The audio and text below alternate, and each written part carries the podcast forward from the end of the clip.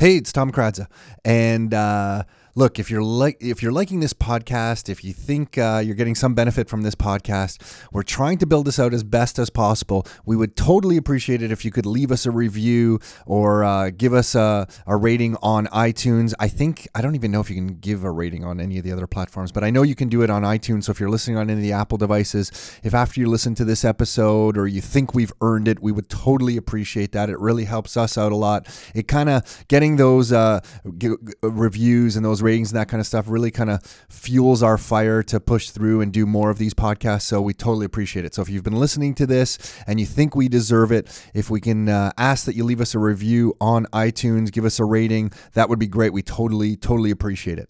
And with that, on this episode, we are bringing on Craig Ballantyne, who we didn't know uh, too much about Craig before, but uh, we've come to learn a lot about Craig. Uh, we had him out at the last Your Life, Your Terms event. He got some great feedback. He's recently wrote a book called The Perfect Day Formula How to Own the Day and Control Your Life.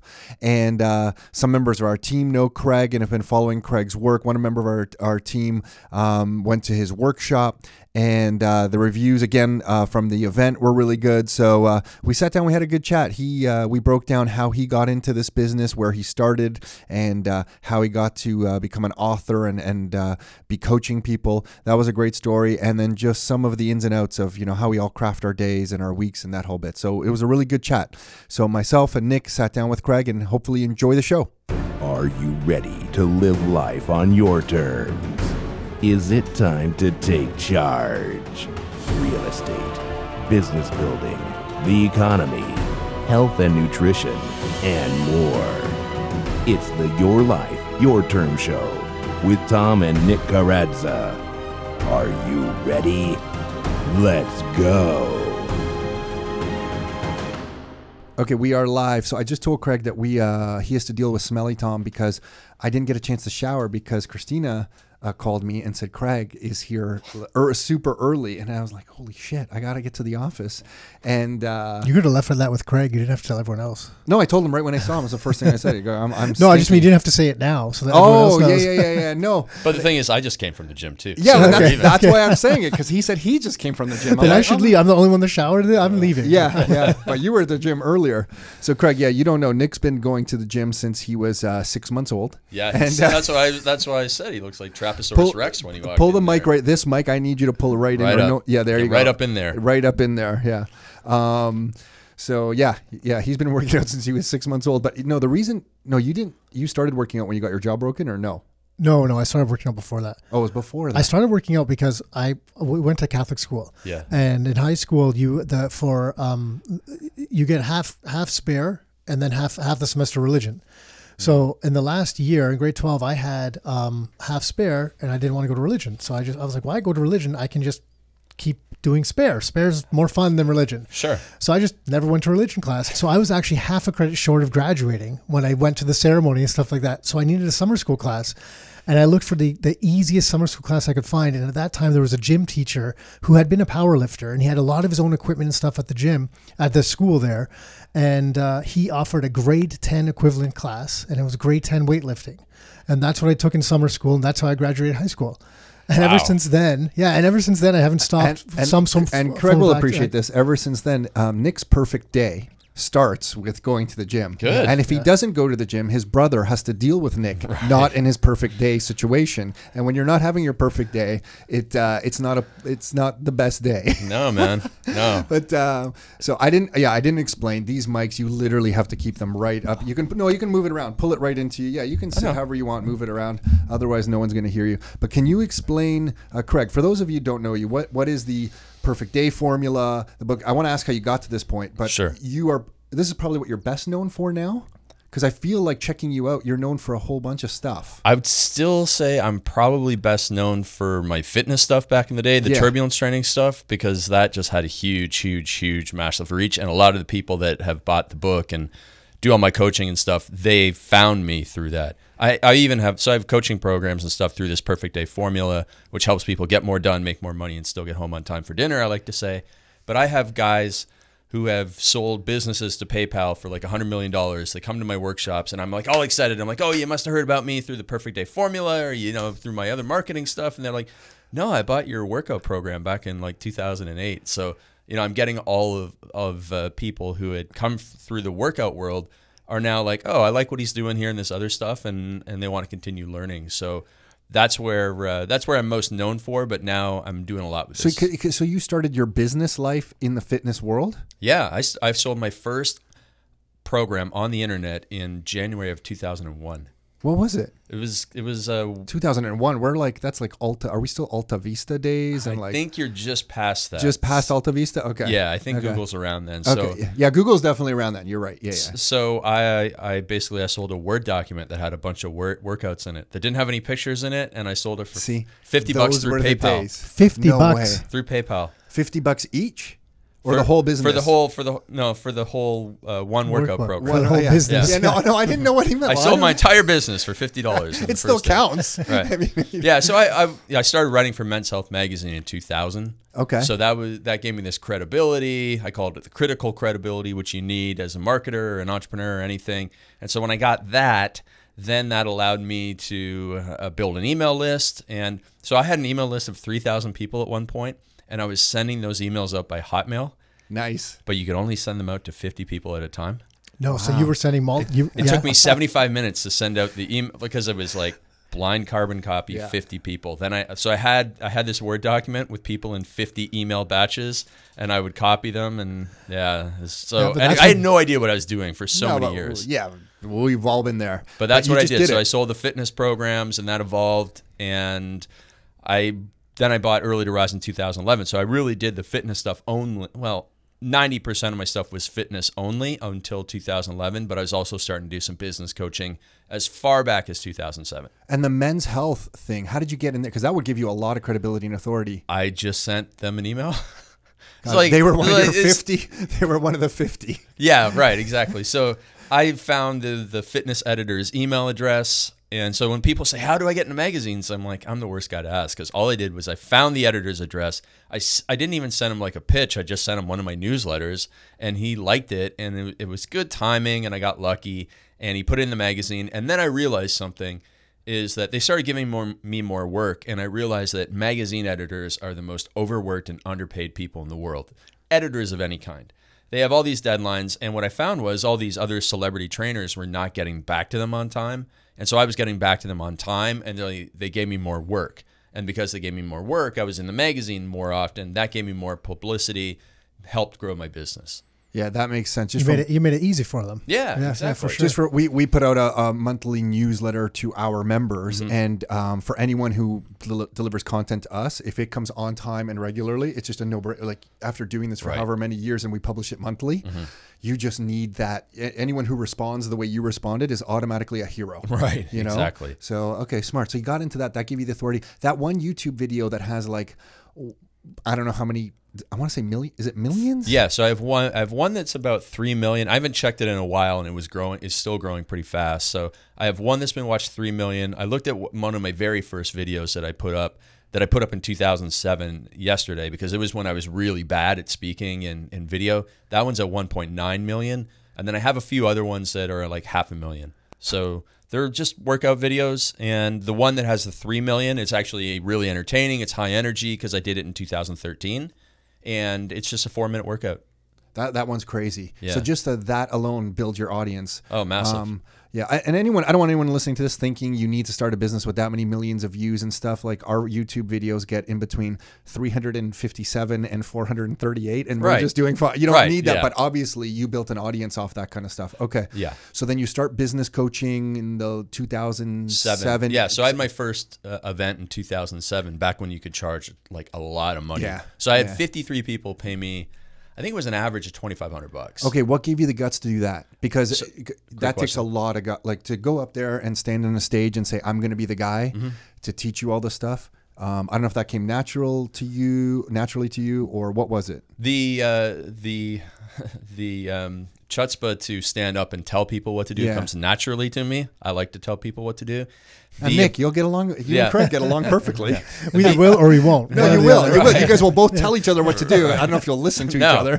the the ability to tell people what to do, I have naturally. The ability to be energetic and entertaining while do it is not something that came naturally. So it was very It, it was it was good, but it was um, not great. And there was, you know, I got some feedback from people, and they, you know, people that have been to my event in 2007 and who are coming to the one next next week or next month, and the ones who were at it last year, they go, I can't believe how much you've transformed. I'm like, yeah, I've done a lot of work. You know, I've watched a lot of my presentations, and anybody pretty much everybody hates listening to the sound of their own voice. I've listened to the sound of my own voice a lot in order to figure out okay here's where it's not working here's what i need to improve then i go and get professional help uh, you know speaking help then i do it again then i practice and i may have practiced so many hours and so it's all just it's like any skill and so i've been able to improve on that because uh, you know that allows me to smart. To reach more okay, people yeah, tell, no, more, that- tell more people what to do. That's super smart. We've practiced by just doing it and not getting any direction and not listening to anyone. So that I admire that. Like for you to be able to listen to coaching about yourself,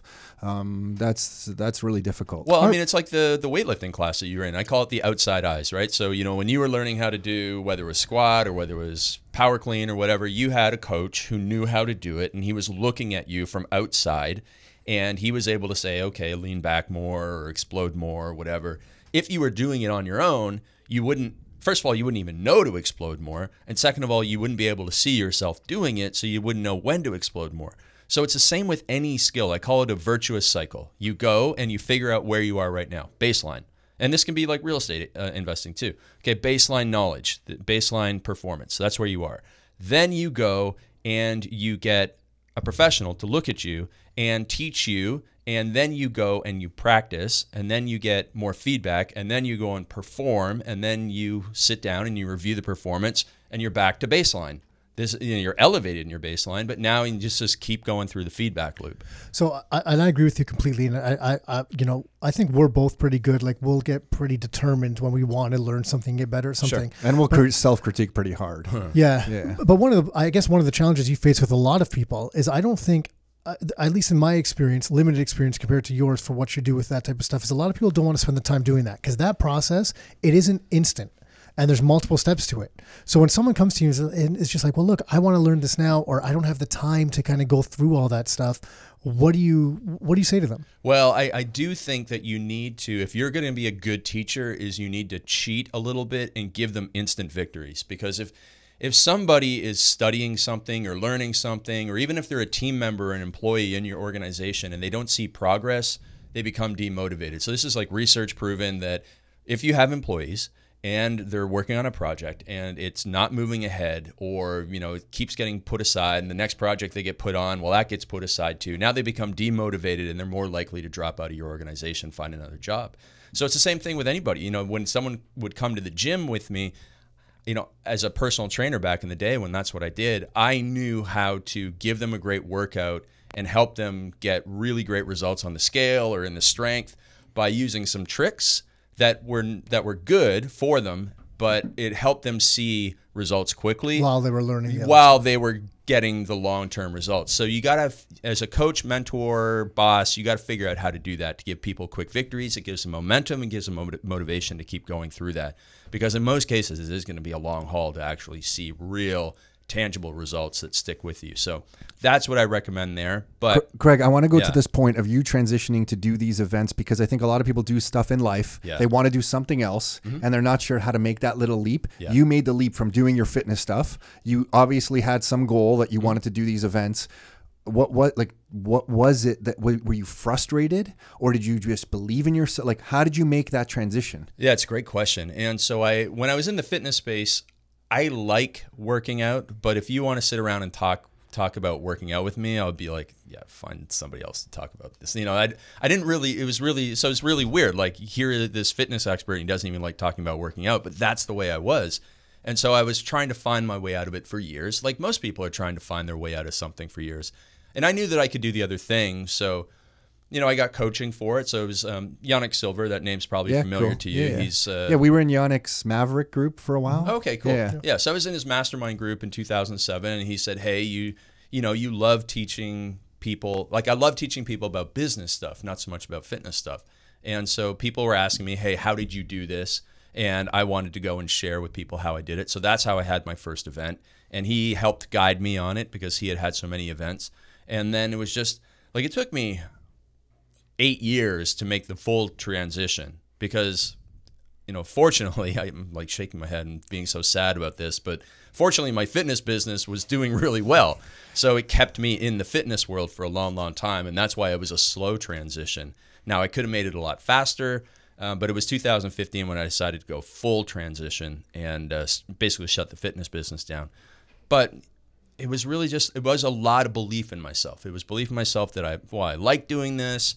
Um, I would do it. I think the bottom line was when I realized because I tried to quit doing it in 2010 and I realized I can't quit doing this. Like I'm I'm to wake up and just start writing about this stuff anyways, so I may as well keep going with it. I think I tried to quit doing it two or three times and I realized it's the kind of thing like I'll do for free for people that can afford it, you know, once in a while scholarships, young people. I love working with young people doing you know, coaching them for free on this stuff.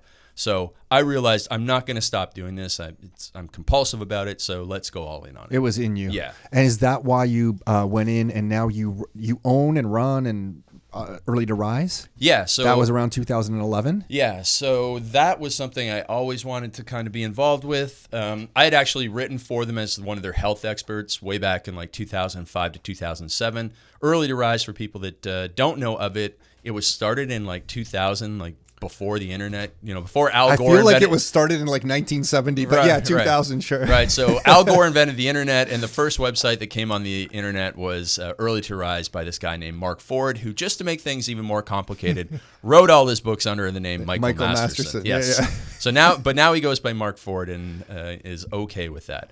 And so he started this 2000, 2001 he wrote 2000 articles for that website over the Is that what it was? something Yeah. like that. And then he was just like I'm tired of this and so he wanted to move on to something else. But he also can't stop doing it. So he's tried to retire 3 times and he can't stop because he's just he just loves learning and sharing and coaching. So I bought that business from 2011 when he was ready to move on and have been running it ever since. Yeah. Uh, when you bought that business, the intent was to add that onto other businesses that you run, like, or was that, is this a side project for you? No, was this the it main- was it was uh, because I was still running all the fitness stuff. The intent was to make early to rise the main thing, but then again, we just released this new fitness product, and the fitness thing yeah, kept going. kept okay, going for like another three years. got it. Okay, so now I'm I'm interested. Nick, just jump in. I keep I keep No, no, go uh, ahead. hugging- I'm interested in everything you've done, or or can you just kind of give like the overview of the perfect day? Like, what was the idea behind putting all of you know the book together? And everything that you do around creating the perfect day. And I know you talk about the perfect week now as well, Yeah. but can you just talk about that a little bit? Like, what was the intent behind that? So Because I have questions yeah, about this. so in 2006, when I was you know just making a lot of money on, as this fitness expert, I actually had anxiety attacks, and so those anxiety attacks made me realize I'm getting up too late. I'm, you know, staying up too late. I'm working too much. I'm doing all this stuff, and I'm just, even though I was getting a lot done and I was much more structured than the average person, for me, it was just too out of control. So, I- the anxiety came from because you thought you weren't accomplishing what you could accomplish. um, it, it came from little stuff like you know I was waking up at 7:30 in the morning, which for most people is like, well, that's pretty early. But for me, when I woke up at 7:30 in the morning, I'm the kind of guy who wants to go to the gym, who wants to Yeah, do yeah, five hours of work, who wants Read. to yeah, I want to do 19 things before nine o'clock in the morning. So 7:30 is too late. But I was the, the thing that really gave me anxiety was I was working too much and I was living downtown Toronto, so I was going out all the time, and you know, 29 years old and not 21 years old anymore, and so that all combined gave me anxiety. Plus, I was a very introverted person, so you know, strong, uh, high strung, type A type person. So a lot of people get anxiety. A lot of entrepreneurs get anxiety. The th- the ironic thing was is that I was kind of like like you couldn't have asked for like an easier kind of life than I was living. Yet somehow I had these anxiety attacks. Sent me to the emergency room twice. Realized okay, got to make some Oh, changes shit. here. Yeah, yeah. So it was really interesting. Felt like I was having a- heart attack for six weeks straight, 24 hours a day. So tingling from the top of my head down to the end of my fingertips, tight chest, elevated heart rate, couldn't breathe. Man, it was just it was really bizarre. And, and when you go through that, you like you know you probably heard somebody a little bit older than than you guys say, oh man, health is like when you lose your health, and and so I did go through that where it's like I would do anything to get back to normal. So I did all these things: yoga, meditation, qigong, which is standing meditation, all this stuff. I hated all of it, but you know the the the lessons of learning how to breathe properly were huge because most of us who are um, busy people, what we do is we hunch over computers and we breathe through our upper chest. And when you do that, you take short, shallow breaths. It's kind of like You made me hyperventilating. change my breathing right now. Right. You know. yeah. You take you take those short, shallow breaths. You increase uh, carbon dioxide in the. Uh, you decrease carbon dioxide in the blood because you're blowing it off, and that causes adrenaline to be released in your body. And adrenaline is associated with anxiety. So that was one thing I had to learn how to do these slow, big belly breaths that you see in yoga and meditation. That was a huge game changer. In addition to all the other stuff that slowed me down. So that then made me realize I need more structure in my day. So it's not about getting up really early in the morning, although I do, a lot of people do. It's about getting up a little bit earlier so that you don't wake up already in the race. Behind the eight ball. Yeah, yeah, Feel like you're chasing the tail, right? And so it's get up a little bit earlier, but have your day planned the night before. Have a not to do list, which is almost as important as your to do list. And just make sure you're focusing on what matters because there's a million things you can do, especially if you are working all day and then real estate investing on the side. Now, you know, you got two full time jobs, plus you have three kids, plus you have sports, plus you have this. You know, it can really get you uh, wound up. So I wanted to help people simplify things and it's been great feedback. I've just been able to to get them their life more structured because one of the paradoxes in the book that i say is structure equals freedom.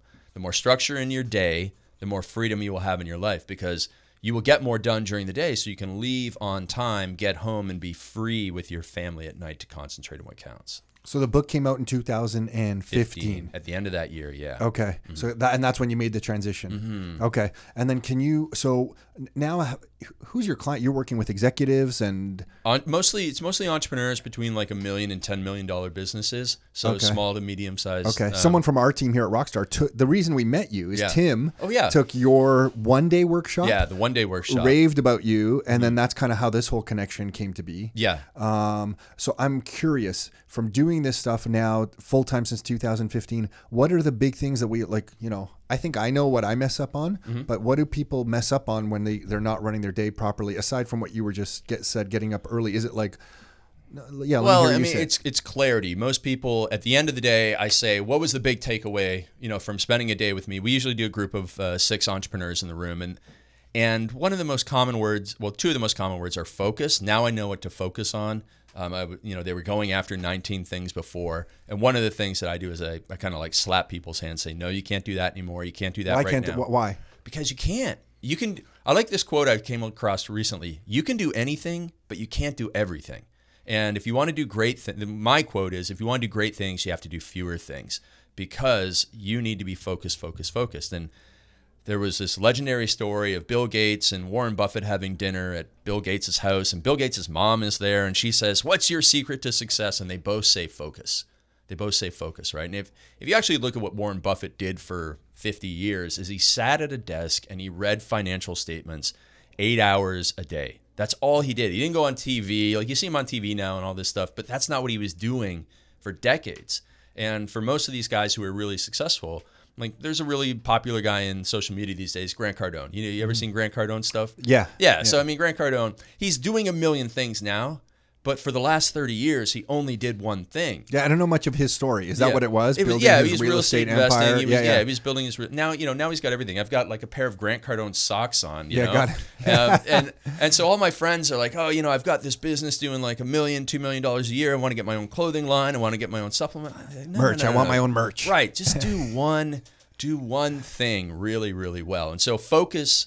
Um, I like to describe my days like if you can visualize an upside down triangle. We start big picture, you know, throw out all the things you want to do, and then I'm just going to chop Eliminate. away over the course of the day so that you know by the end of the day, here's what you're going to do in the next 90 days, here's what you're going to do in the next 24 day, 24 hours even. So focus and clarity.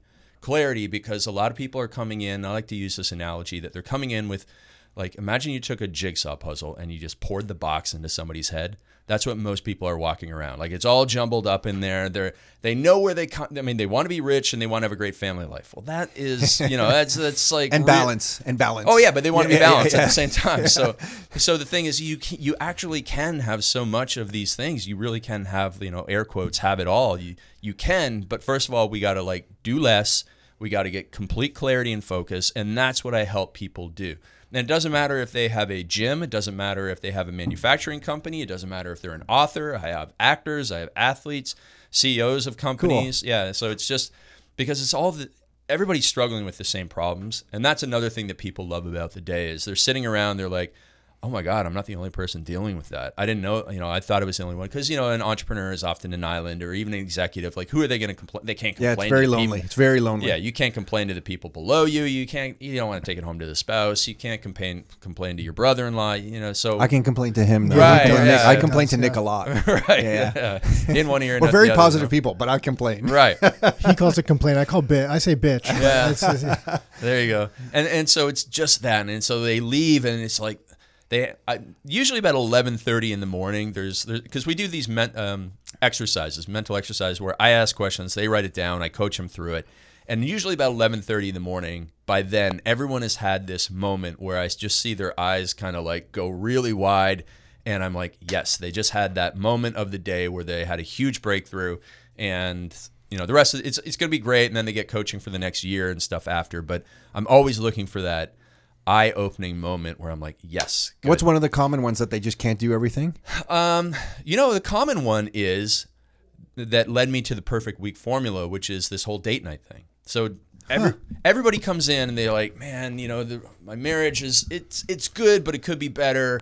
And you know we want to have weekly date night because I talk about that in one of the exercises and they go I go how often are you doing a weekly date night? And they go well you know maybe We try once, once a month. once a month Try. right we Yeah. try once a month and I go okay do you realize what the problem is is that you don't put it on the calendar at like a non-negotiable appointment and my business partner in California, this guy Bedros Keuilian, whenever I go down and work with him, or you know, we're filming videos, or running masterminds, every Wednesday at five o'clock, he basically like kicks me out of his car or kicks me out of his office and says, "Hey, you're on your own from now on." Even if there's like other people that have flown in, he's like, "You guys, you go have dinner together. It's date night." It is non-negotiable on that calendar. He will schedule his travel around it, everything, and his relationship is really, really strong.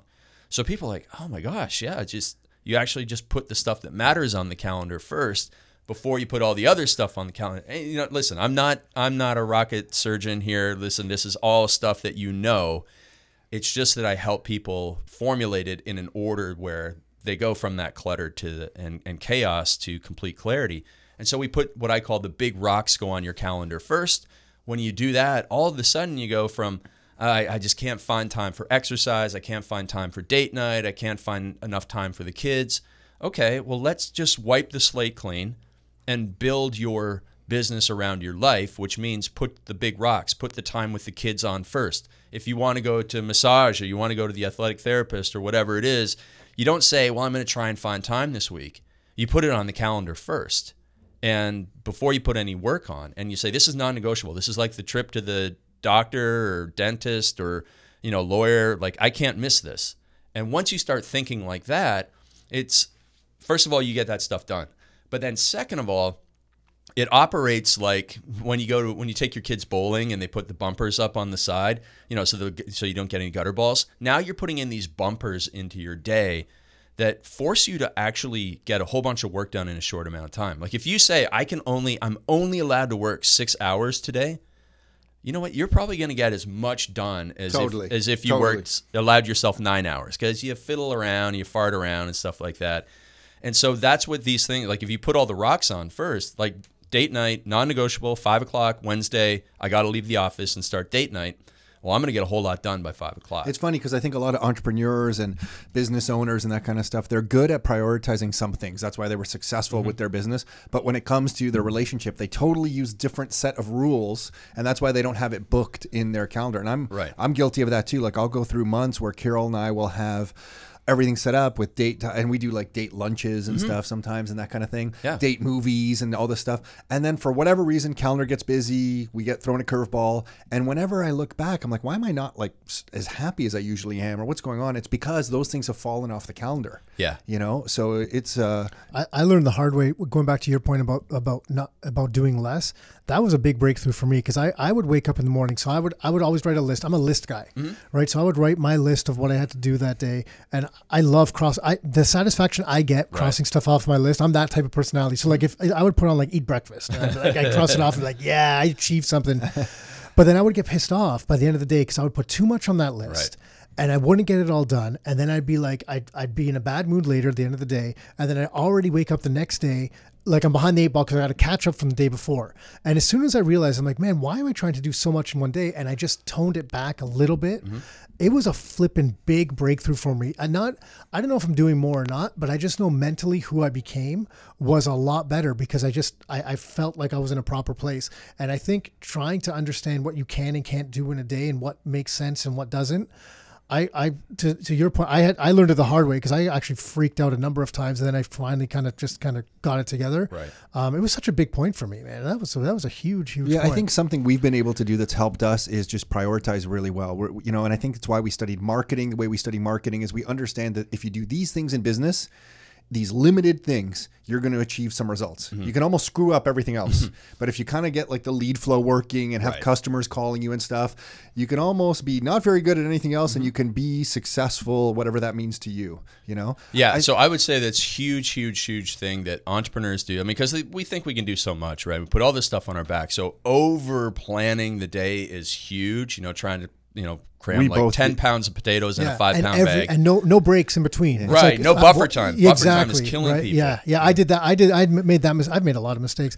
but I made that mistake too, where it was like from one thing to the next to the next. So then anything that came up could never be dealt with. And again, I always fell behind in everything. Right. So that, but you, then you also don't get water breaks. You don't get food breaks. And the next thing you know, you're like, ex- you're exhausted at the end of the day and you're pissed off and it's just, it's not good. So you, you have to really treat yourself like an athlete. You have to, you can't always be in playoff mode and you have to, you know, get subbed out a little little bit and you have to have a halftime and you have to have all, you know, just you're a high performer. I mean, people are understanding that more now than ever but just don't try and Still overdo on. it. Sure. I, I, think what almost broke us is when we first started this business, and I left the corporate world for probably like in that transition. I was doing like the 4:30 a.m. to about midnight because we were doing marketing stuff late, and yeah. for two or three years, I was doing that four and a half, five and a half hours worth of sleep. Like I would be Man, at that one cafe in Burlington. They were unlocking the doors at 5 a.m. and I was there. I had young kids. I had mm-hmm. to leave the house before they got right. up so I can get stuff done. So I'd be writing our blog posts and mm-hmm. stuff. We have some search engine optimized site, sites yeah. from years ago and stuff and writing our weekly emails and that kind of stuff.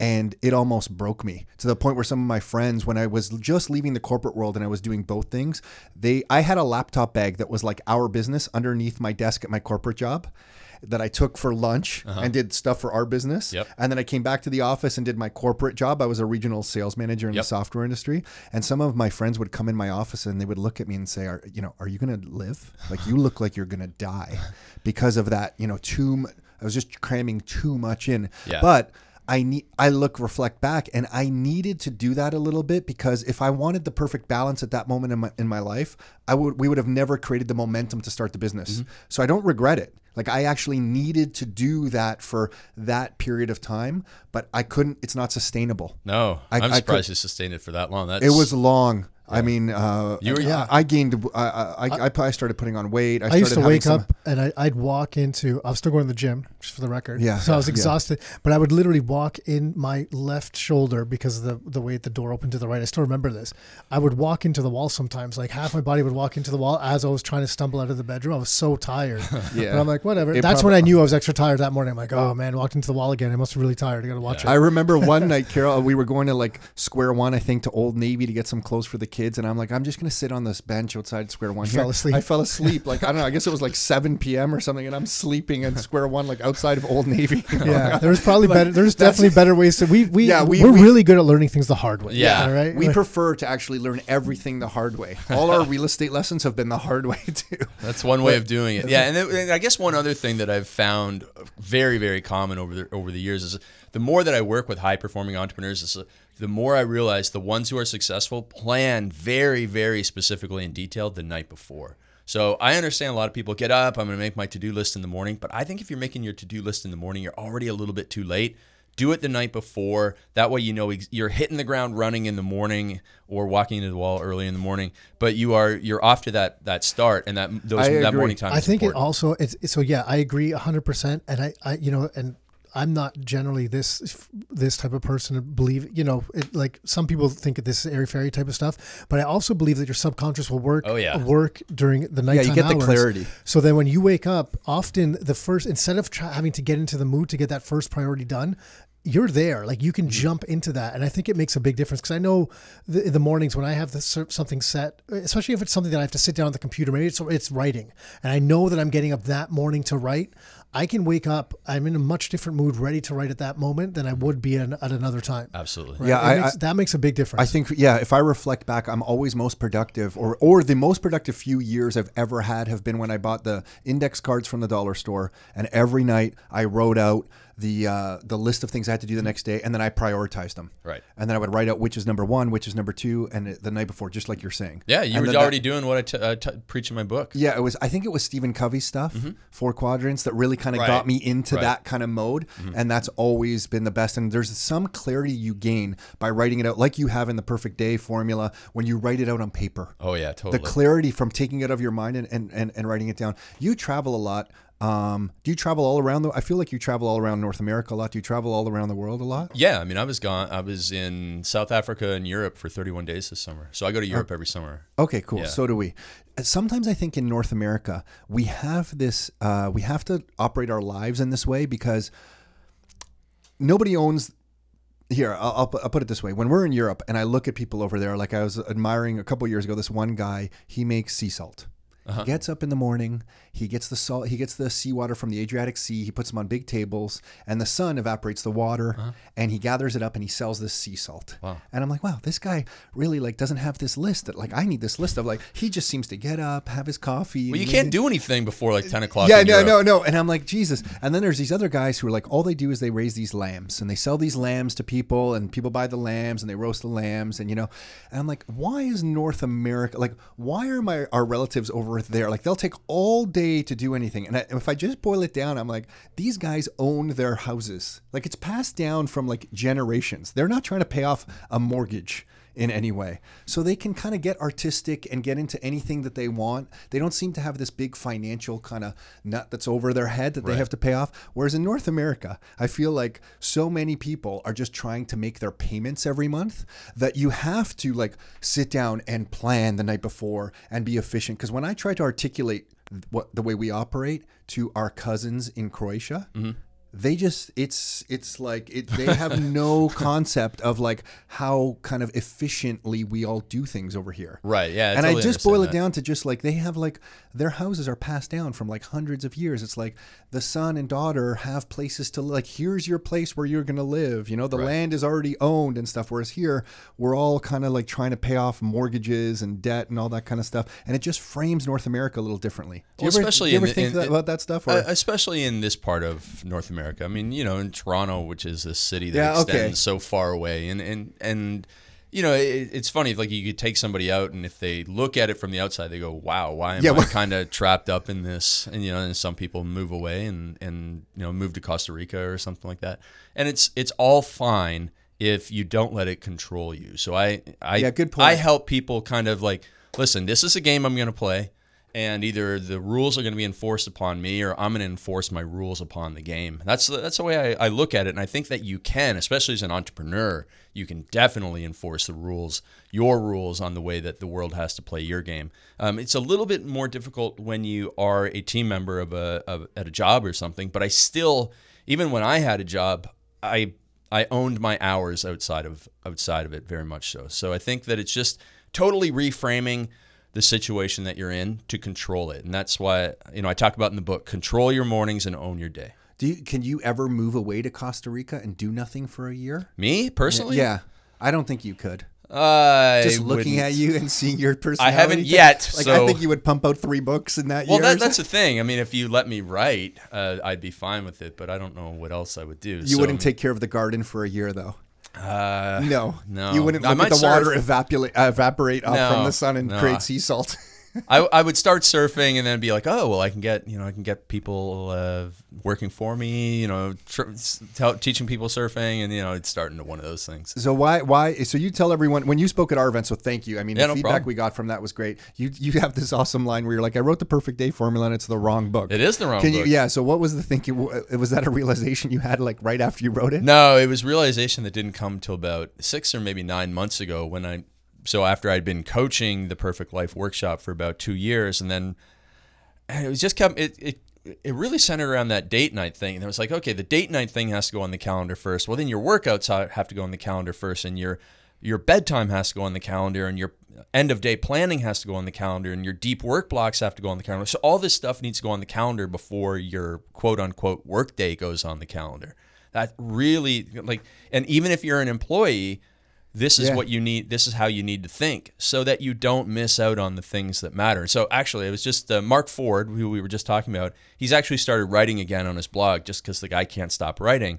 And he had a quote the other day. He was speaking at an investing conference, and he's like, I don't even care about investing anymore. I just want to tell all these investors to stop thinking about money and just go and spend more time with their grandkids. So this is because I've interviewed Mark and he's like, you know what, I've I could have went back and did things a different way. I would have done a few things a different way. And so here's a guy who's having a little self-reflection. He's like, maybe he should have put more grandkid time on the calendar first, sort of thing. So we're a lot of us are going to end up in that situation where we're like, oh, you know what? Maybe I should have done some things different.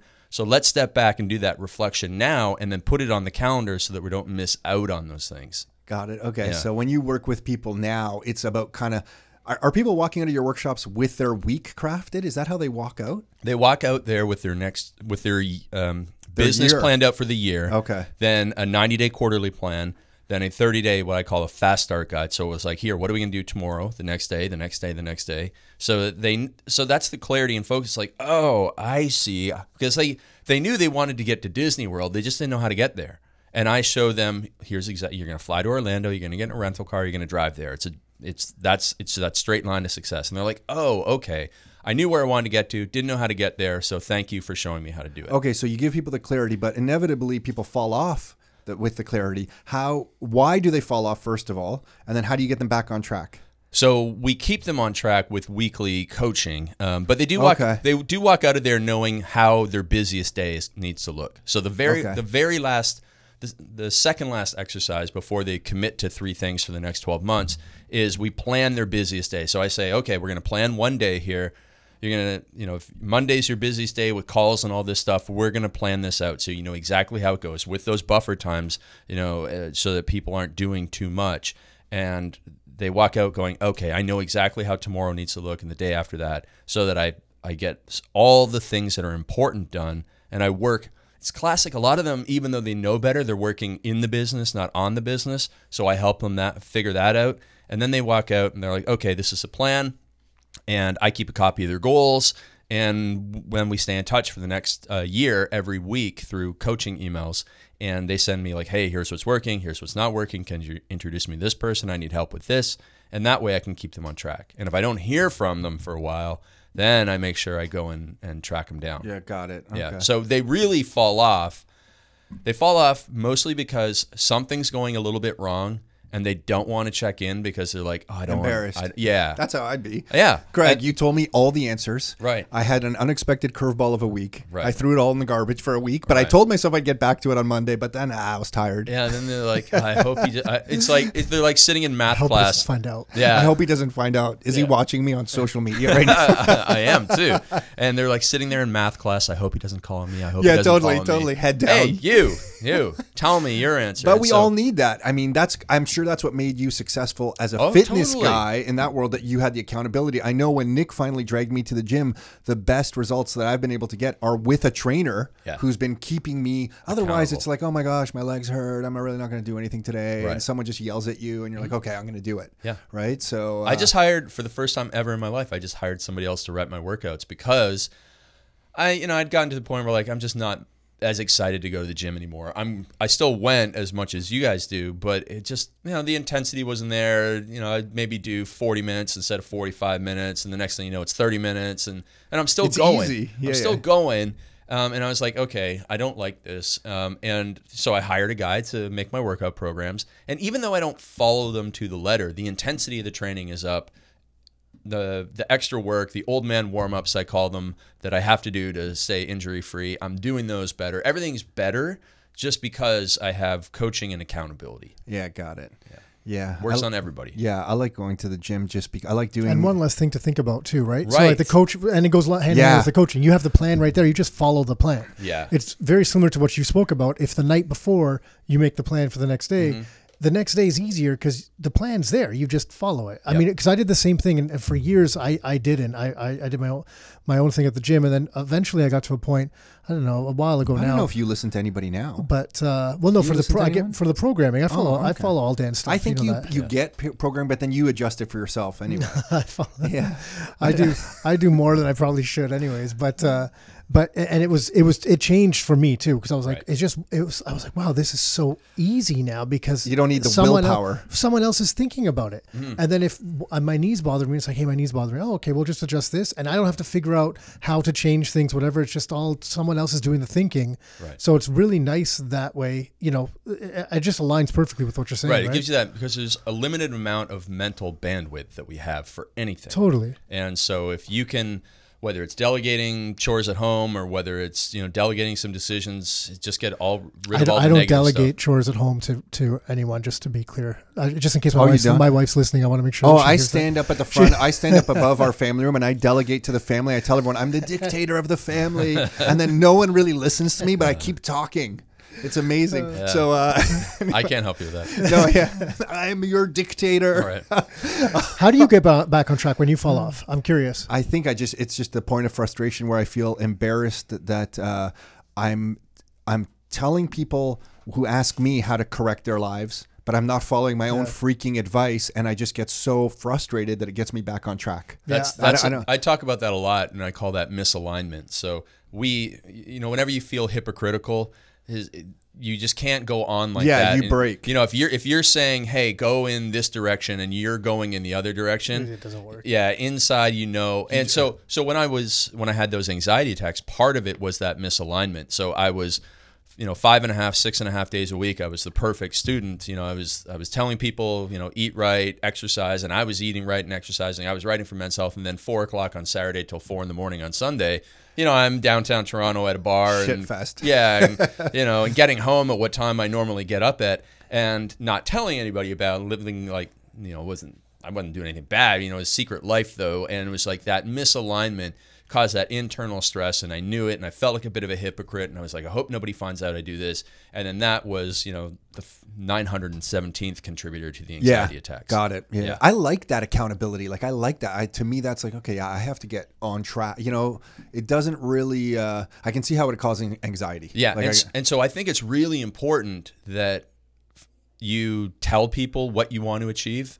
Uh, you tell people this is the way that I'm going to operate. Like I quit. Yeah, Just after I. I took over Early to Rise, I quit swearing because I I took it as a challenge, and so I tell people that I we've been yeah. swearing right through here. Well, Craig. I, I don't care if people We'll swear. convert. and- We'll convert them back. and I'm Damn. swearing in my head, okay. but I'm not swearing out of my mouth because I realized, you know what, I I can do this, and so so now I tell people that, and if people catch you swearing, like, hey, I thought you said you don't swear, now you're a hypocrite. That causes a lot of internal stress. So I that's why I tell people I get up at this certain time. I never hit the snooze button, and that stuff. Keeps, I like that, yeah. that stuff keeps me on track because.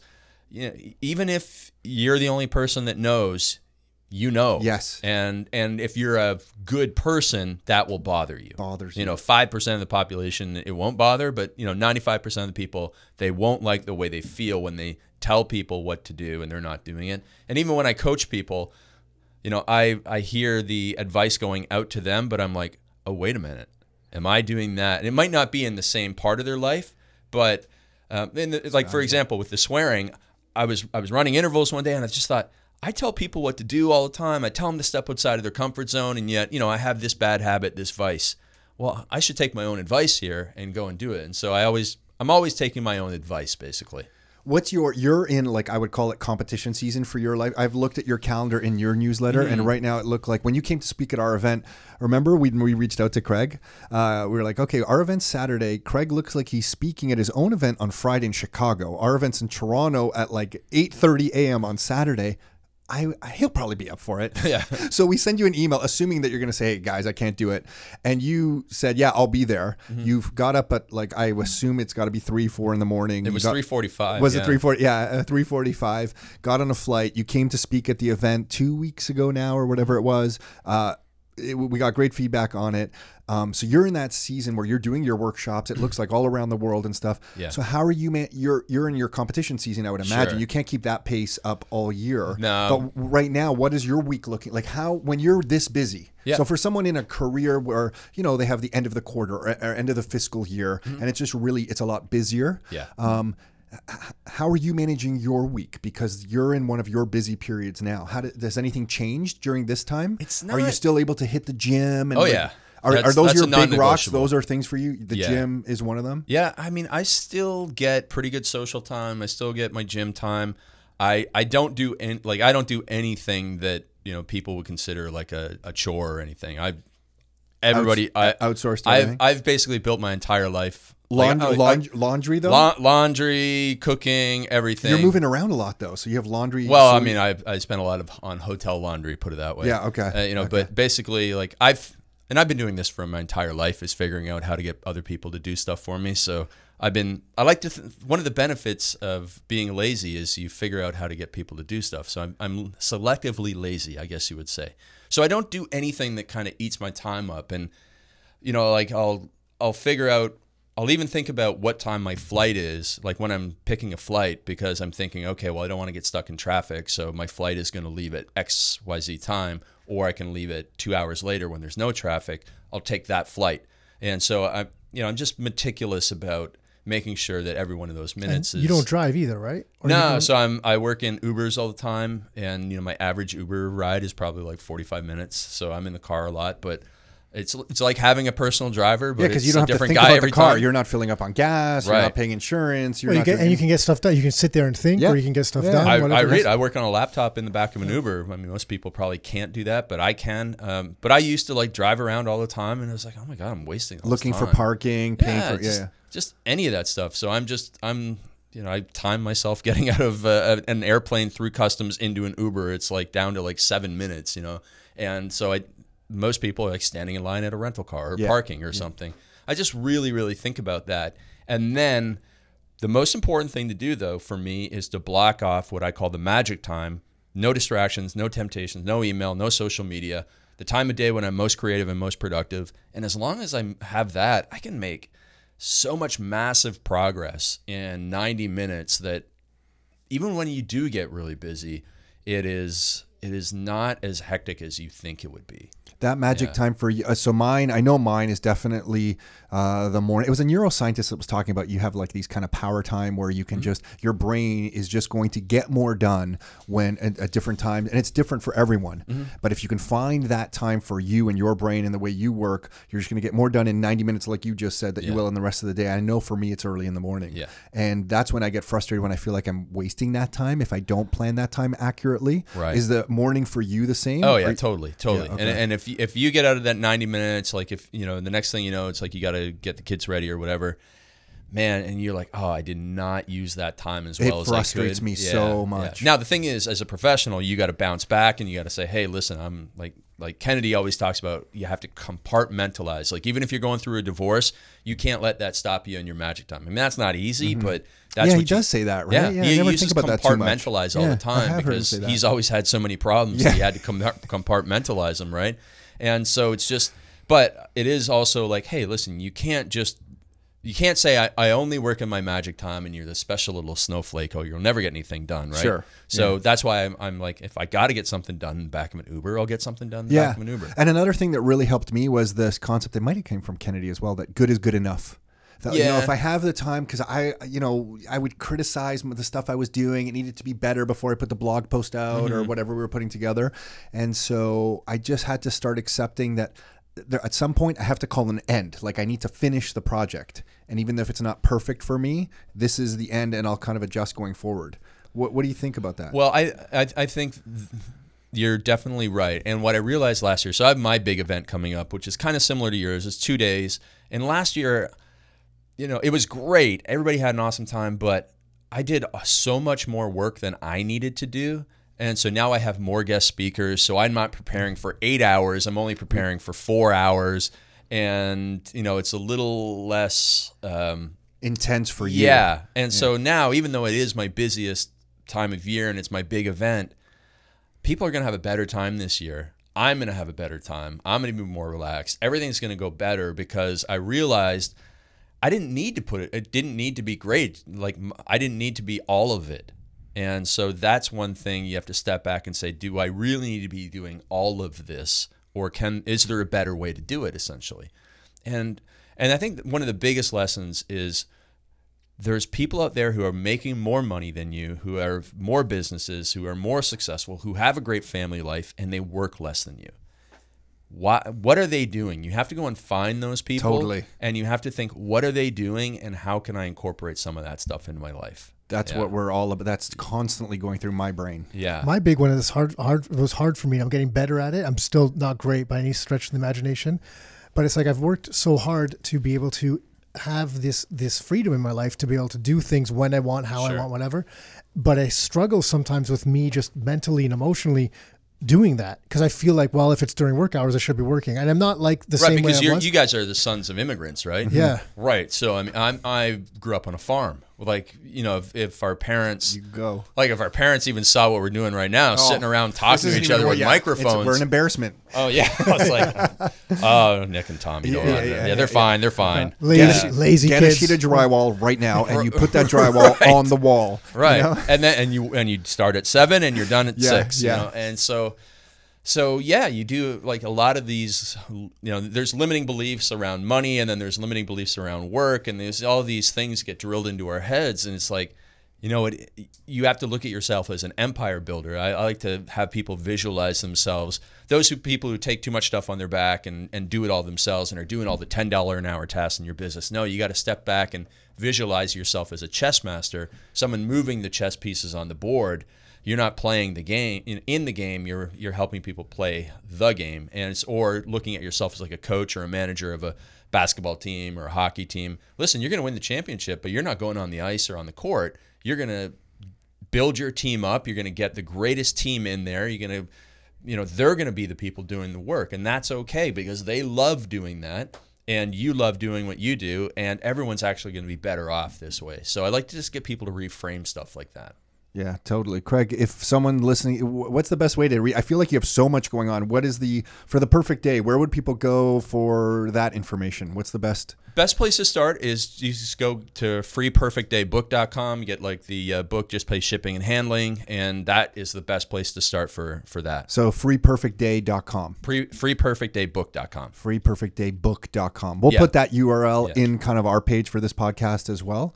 And it's on Amazon too. Like you can get the audiobook on Amazon or Audible or whatever. Are, uh, are we still, everyone's still good to check out your fitness videos? Are those now like classified as embarrassing for you in any No, way? man. no, you're no. still proud of the, okay, I so mean, how, do people just Google your a name cou- up? there- there's a couple from 2007 where I'm like, what Because we, yeah, thinking? and the reason I ask is we look back at some of our early videos yeah, on totally. YouTube, and it's like, oh my gosh, I can't believe we spoke like that on YouTube. right, right. So, no, I'm totally cool with it, man. so Uh, Craig I- Ballantyne, and those videos will come up. Yeah, Craig Ballantyne on YouTube, four minute workout, 300 workout, uh, body weight exercises. Yeah, yeah. I mean, and people can let me yell at them all day long uh, while they work out every What- morning at four at seven. and you, and you like doing that, so like it's, it, so it yeah. works out. yeah, yeah, yeah. yeah, yeah. So, and he's going to stalk you if you're a client of his on social and yell at you. Right, like So- uh, yeah, I like that I know where to find you. What's the next? wha- Your next ten years? What do you think? Uh, so- because because it looks like you mapped out like in 2006 you had this moment. It feels like to me where you're like I'm going to make a change. Mm-hmm. Yeah. and you did make that change.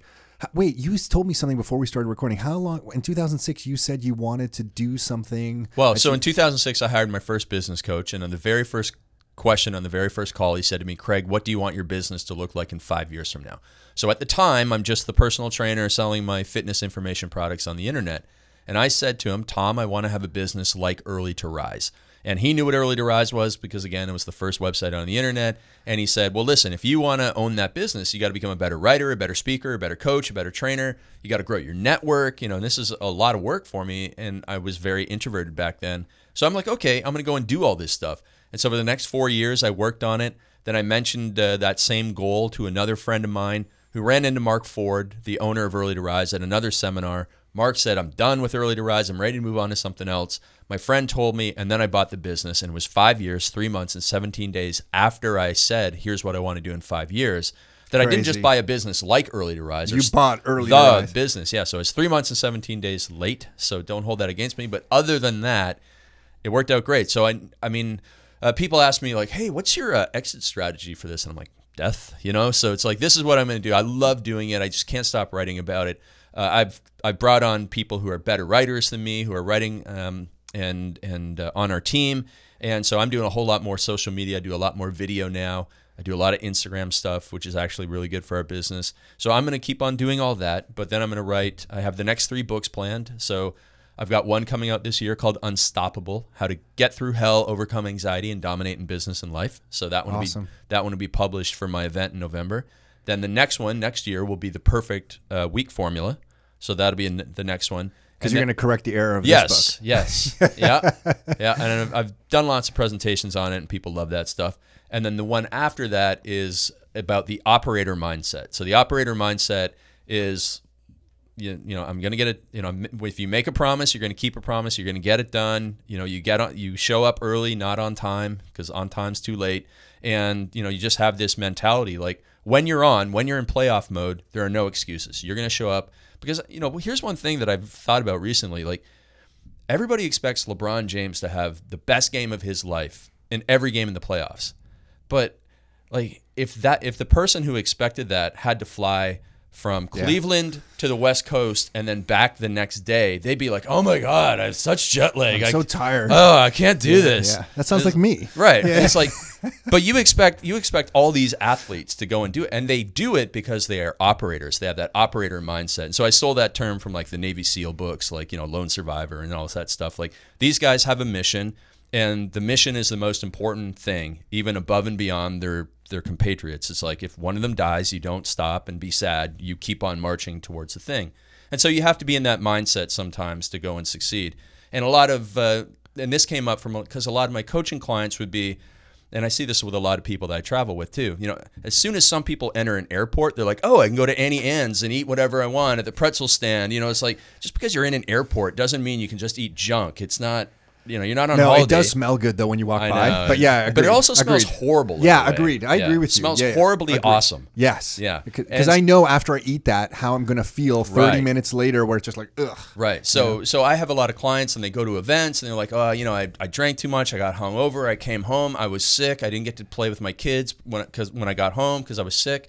And I'm like, okay, you got to totally flip this whole like you're traveling like you're a 25 year old who hasn't who's going on spring break. You're not. You're going. uh, You need to go as an operator. You're going in there. You got protein bars in each of the bags. Uh, you know, pockets in your knapsack. You're white, like you got to be washing your hands religiously. You're going in there. You can have one drink after the seminar, and you go back. You get to sleep on time. You know, you don't miss a session. You go in there on a mission, and then you get home because this is very much like my book. My book was like structure your day, be super disciplined, and people are like, oh man, I don't want all this. I'm like, but wouldn't you Yeah, rather no, have? you want it. But you want more time with your kids, right? Yeah. Well, are you getting enough time? No, I'm working too much. Why are you working too much? Ah, because I kind of screw around all day and I don't get everything done. Okay, how's about we get everything done like even a half an hour early so that you can get home on time and actually be present with your kids, not looking at your iPhone. And it's the same mentality, the operator mindset at work or when you travel. You're an operator, you're on a mission, you're going in there, you're going to get the job done, and you're going to come home like a Navy SEAL does. They're going to relax. You can't be a Navy SEAL on a mission all the time. You get off time. And so that's what we're doing this. And and so many of the people who I've taught that to, they're like, man, I just went to the seminar this weekend. I did everything you said, and I came home and I had best seminar ever. And you know, my friends went out, but I, I went out with them for a little bit, and everything was great. And I didn't get sick, and I had time with. I was able to have like a half day off when I got back with my kids. Okay, that's what it's about. Awesome. Yeah, Yeah, that's all the that passion matters. when you're describing. Yeah. On Instagram, how do people follow you? Real Craig Ballantyne. Real Craig, not the fake one. Nah, real Craig Ballantyne. somebody already had Craig Ballantyne. I thought, Oh, really? all these other people have like real Craig, Real real, real, like it. Brad Pitt. So I mean, yeah, obviously, yeah. real Craig Ballantyne Yeah. on Instagram. So cool. it's next level. Yeah, we'll put a link to that too. Yeah. And then if any like email is actually my favorite way for anybody to get a hold of me. So Craig at godfather.com is my email address. Godfather.com. What's on that website? Nothing. It's okay, you just got the. URL Godfather. my business partner used to buy and sell domain names with an automated Yeah, yeah, system yeah. like t- 15 years ago. And he, that one day, somebody who owned Godfather let it expire and his software was, Picked it up? His software was buying 20,000 domains a week. And it picked that one up, and I guess he had like some system to like. Got it. I remember so- those. I think I remember that at like one of Yanik Silver's. Yeah, like, that was my business partner. Oh, really? Yeah. Yeah. He was buying twenty thousand a week. Yeah, but the thing we is, got to. I just want to keep on. You, yeah, we got to start wrapping up. okay, we got to keep yeah. you on time. He the thing is, back then there was a there was a law that allowed you to return them in seven days, and No then way. they then they changed the law. So they were buying them, analyzing which ones were winners, and dumping them back. That's great. it, it was more it was like they were buying them and then offering them to people that had the .net through an through an automated software. Smart. Yeah, like he wasn't yeah. doing anything. I remember those. I, I don't know the details, but that's what they were doing. Awesome. I love that. Um, Greg, thank you again. No really, problem. Really appreciate this. was great. Uh, yeah, we'll talk to you again. See ya. Hey, it's Tom Karadza again. And if you're listening to this and you want any sort of real estate investing information, the best place to always go will be rockstarinnercircle.com. So if you want any videos, any access to any digital copies of books, we have three different digital copies of books available on that site for you. If you want to register for our training class and come out and learn about some real estate investing strategies and talk with myself and Nick, you can go there to register for that. If you want to want to get on our weekly email where we share a bunch of information, you can sign up for it at that website as well and get access to our videos and blog posts and articles and the whole bit. And we're always putting out different new reports and stuff that you can access on that site. So that's rockstarinnercircle.com. So really wanted to thank you for listening. If you're enjoying this podcast, um, if uh, if we could ask that you go off to iTunes and give us a rating and leave us a review, that would be of great help to us. It really your comments kind of really fuel us. So we really kind of appreciate this stuff. Thank you for all the feedback so far. We're getting a kick out of doing this. And look, you only live once. You might as well live life on your own terms. Until next time, your life, your terms.